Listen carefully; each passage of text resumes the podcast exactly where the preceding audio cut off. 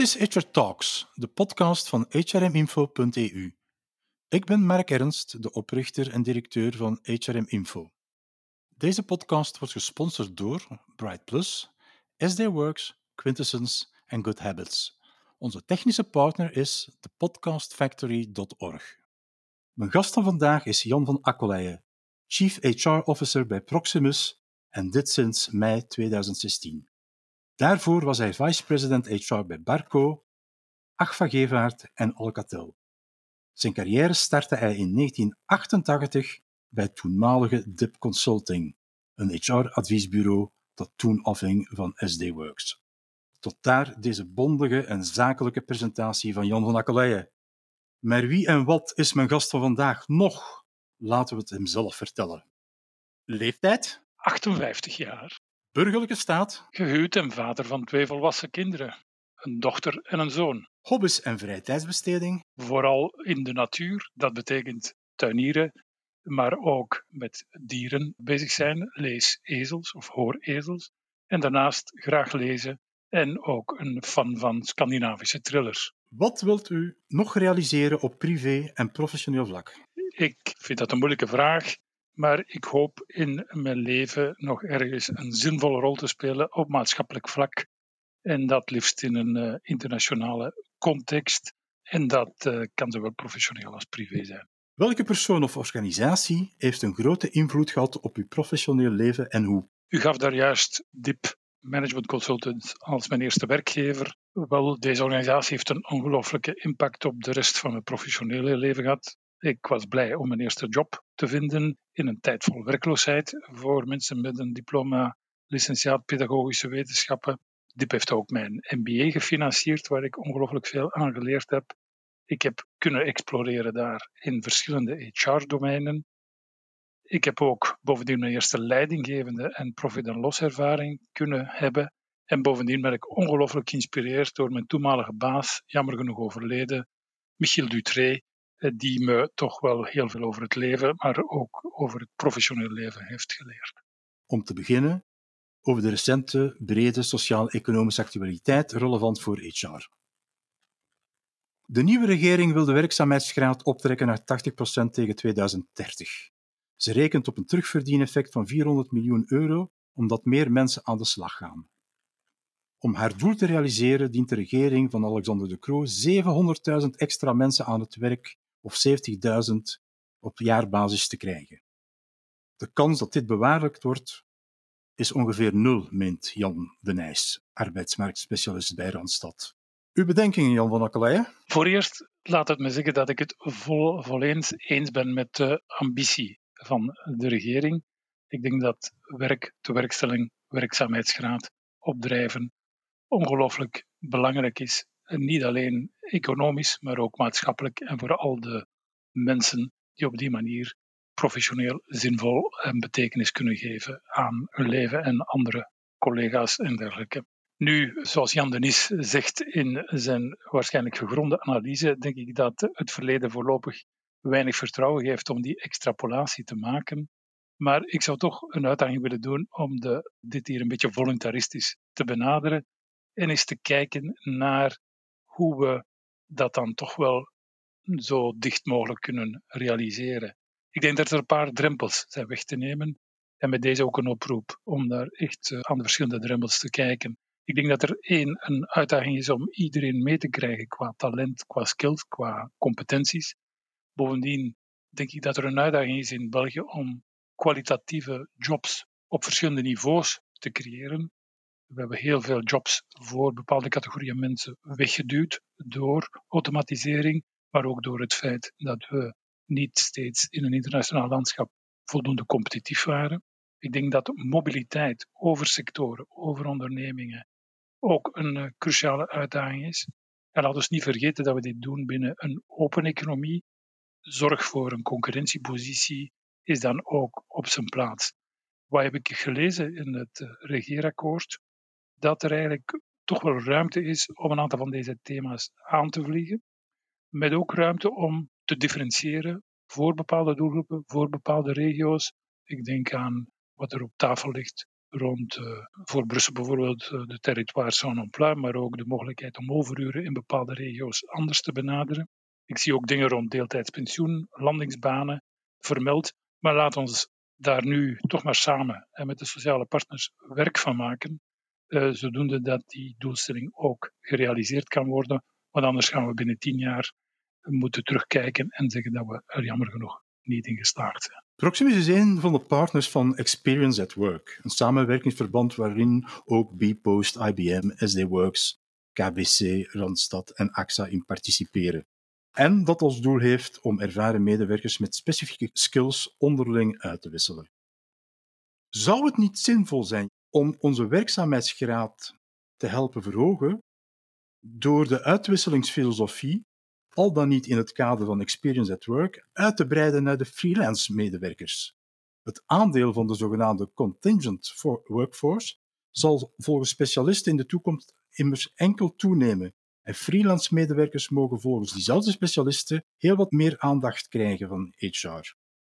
Wat denkt u van dat ideetje? Experience at Work is vandaag echt een kleinschalig initiatief. We praten zelfs niet over 100 medewerkers, ondanks alle inspanningen. Dat vooral dan mikt op ervaren medewerkers en als doelstelling vooral de non-profit sector heeft om daar kennis en ervaring naartoe te brengen. Als ik kijk over mobiliteit, en niet alleen mobiliteit over bedrijven, maar ook over sectoren en over contractvormen, dan denk ik dat we zeker in België een ongelooflijk grote uitdaging hebben. Ik denk dat de arbeidsmarkt, en persoonlijk heb ik op verschillende fronten daar al trachten voor te pleiten, echt rijp is voor een initiatief waar mobiliteit over sectoren en competenties gerealiseerd kan worden. Te veel wordt eigenlijk nog disruptief. Dat betekent eerst een ontslagregeling, dan op zoek terug naar een baan, al dan niet met een periode van werkloosheid in die problematiek aangevlogen. Ik vind dat we eigenlijk nu echt werk zouden moeten maken om een aantal wettelijke schotten weg te nemen, een mentaliteitswijziging in te zetten, waarbij zowel bedrijven, werknemers als alle betrokken partners eigenlijk een incentive moeten krijgen om in werkzaamheid van medewerkers te investeren, zowel de partijen die mensen zouden wegzenden als de ontvangende partijen.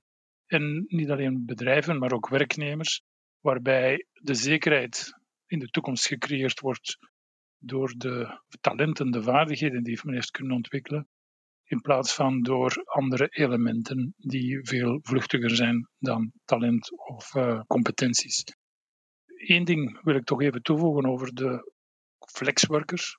Of, uh, ik denk dat in vele bedrijven, onder andere ook bij Proximus, medewerkers niet enkel worden benaderd voor die met een vast contract of een interimcontract of een tijdelijk contract op de payroll staan, maar ook wordt gekeken in een context van total talent management naar ja, met wie werken wij samen, welke dienstverleners zitten hier on-site en ook welke mensen doen op een of andere manier contract work in het kader van projecten van de werkgever. De vraag is open voor mij of dat je als bedrijf daar nog een actievere rol zou moeten inspelen ik zie vooral vandaag een uitdaging voor bedrijven, ook het onze, om in eerste instantie al te zorgen dat er eigenlijk een stukje inzetbaarheid van de vaste medewerkers is over sectoren, over bedrijven heen, op het ogenblik dat er inderdaad een problematiek van de werkstelling zou ontstaan. In het kader van het regeerakkoord vond ik hier sinds ook iets interessant als ik het doornam, namelijk het idee van de individuele opleidingsrekening en het idee van daarin te investeren lijkt een goede kern om misschien over dat concept verder dingen uit te werken. Ik zou nu willen overstappen naar de HR-actualiteit stricto sensu van de voorbije maand. Die is onder meer gekenmerkt door een aantal opmerkelijke bewegingen in het wereldje van HR-tech-providers. Officient uit Gent werd overgenomen door Exact Software, dat zelf eerder Unit 4 bedrijfssoftware overnam waar het Gentse Intuo, ook een HR-tech service provider, sinds vorig jaar deel van uitmaakt.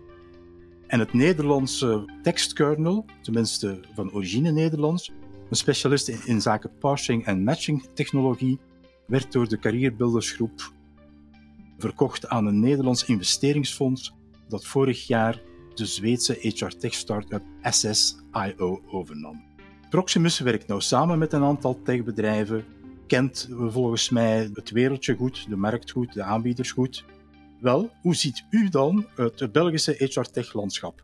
Wat zijn er de sterktes en de zwaktes van? Ik denk, zoals ik dat zelf bekijk, en, en uiteraard hebben wij bij Proximus maar een beperkt beeld op, uh, denk ik, de markt. Dus laat me dat dan, mijn uitspraken dan ook kaderen in die beperkte visie daarop.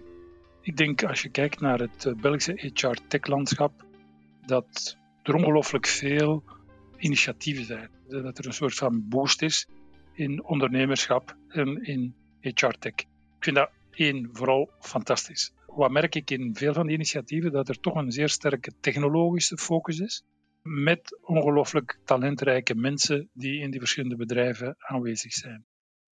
Een van de uitdagingen vind ik aan de andere kant, als je dan kijkt naar mogelijke zwaktes, de Belgische markt is ongelooflijk klein. In alles wat met HR Tech te maken heeft, die voor mij vooral een platformbusiness is eigenlijk op termijn en minder dan een projectbusiness, ja, daar moet je eigenlijk mikken op grotere schaal. Size really matters.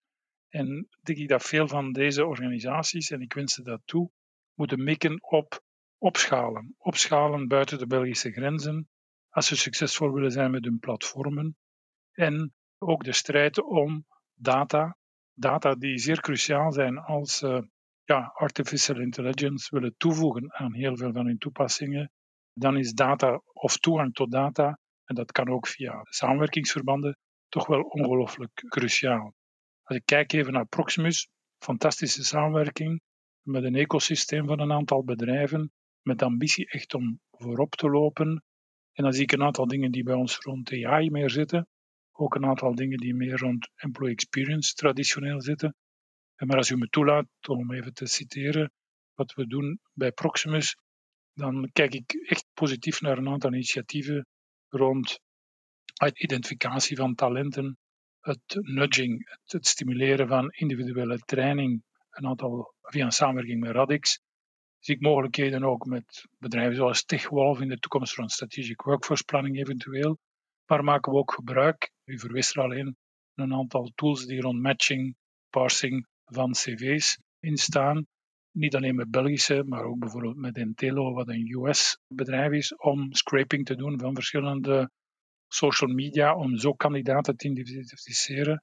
En dat wil ik uh, als laatste toch wel ongelooflijk blij zijn met het feit dat we binnen België de meest gebruikte chatbot hebben voor HR, die we samen met Faction, wat ook een ander lokaal bedrijf is, ontwikkeld hebben, die een soort van digital assistant is, die heel veel vragen, administratieve vragen, tracht op te lossen, zodat de mensen in HR tijd kunnen vrijmaken om die human interaction te hebben eigenlijk met de medewerkers.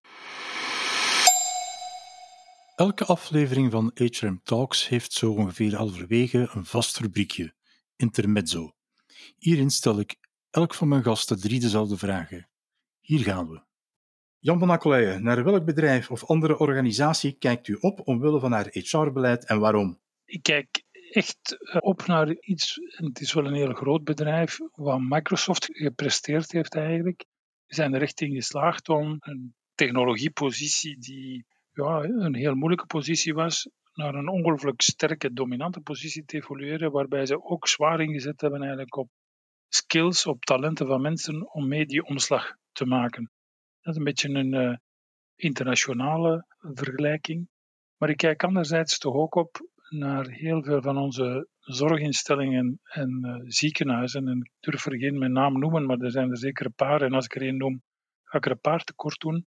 Hoe zij eigenlijk binnen een context die toch wel beperking qua middelen inhoudt, op een ongelooflijke creatieve manier. En niet alleen omdat we de COVID-periode kennen vandaag, maar ook daarvoor aan de slag gegaan zijn rond talenten, rond team-based working en dergelijke van die initiatieven. Dus twee totale andere voorbeelden, maar met heel veel bewondering naar die twee typen organisaties. En welk boek over business management of HR zou u andere HR-professionals aanraden om zeker te lezen en waarom? Als u me toelaat, ga ik er eigenlijk drie aanraden. Ik heb er eentje dat echt buiten het traditionele zit.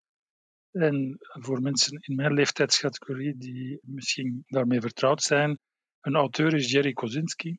Being There is voor mij de ultieme parabel over leiderschap, media, perceptie en wat dat allemaal met een mens kan betekenen.